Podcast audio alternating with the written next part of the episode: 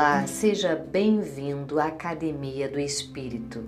Relaxe todo o seu sistema e aproveite tudo que a palavra de Deus tem para você em cada exercício. Preste atenção e vamos embora malhar? Hoje vamos malhar em cima da musculatura da palavra de Deus habitando em nós Veja o valor da palavra de Cristo acompanhando a leitura de Colossenses 3,16. Habite ricamente em vocês a palavra de Cristo. Ensinem e aconselhem-se uns aos outros com toda a sabedoria e cantem salmos, hinos e cânticos espirituais com gratidão a Deus em seu coração. Hoje vamos compreender melhor o que o apóstolo quis dizer aos Colossenses. Qual a primeira palavra que te chamou a atenção no texto? Para mim foi habite. Habitar significa ocupar como residência, morar. A palavra de Cristo deveria habitar ricamente em cada um dos colossenses.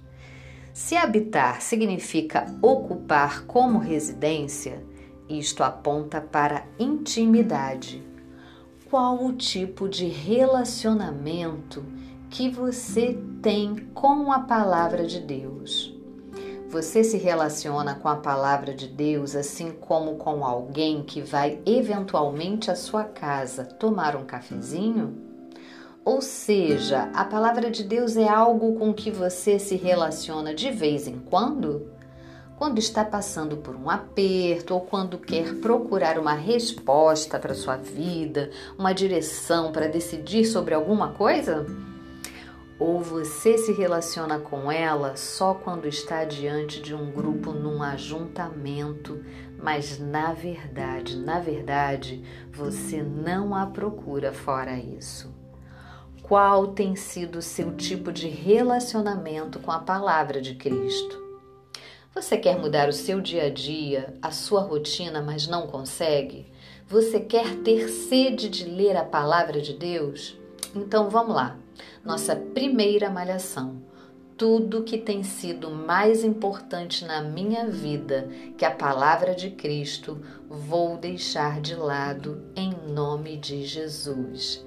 Repete comigo tudo que tem sido mais importante na minha vida, que a palavra de Cristo, vou deixar de lado em nome de Jesus.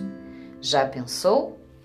Haver uma intimidade tão grande entre você e a palavra de Cristo que ela transborde através de você com muita sabedoria, por meio de aconselhamentos e ensinamentos, e ela vai te levar a cantar os salmos como hinos, naturalmente, e você vai derramar a vida de Cristo Jesus aos outros.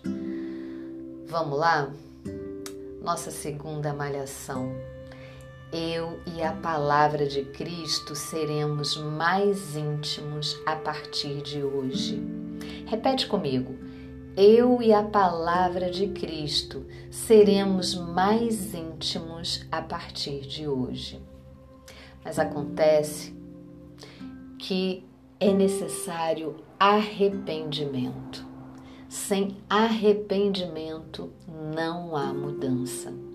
Por isso, a nossa terceira malhação vai ser sobre arrependimento.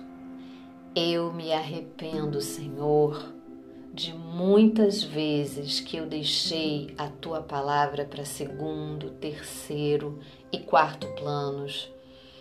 Eu me arrependo, Senhor, das vezes que eu não corri para a tua palavra das vezes que eu achei a tua palavra até chata.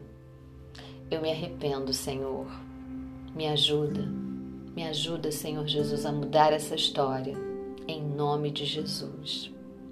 Que esse episódio possa contribuir para te levar a se relacionar diariamente com a palavra do Senhor e que se desvende diante dos seus olhos toda a riqueza da palavra de Cristo, em nome de Jesus, para que você flua na presença do Senhor, cantando salmos, hinos e que eles se tornem cânticos espirituais com gratidão a Deus em seu coração.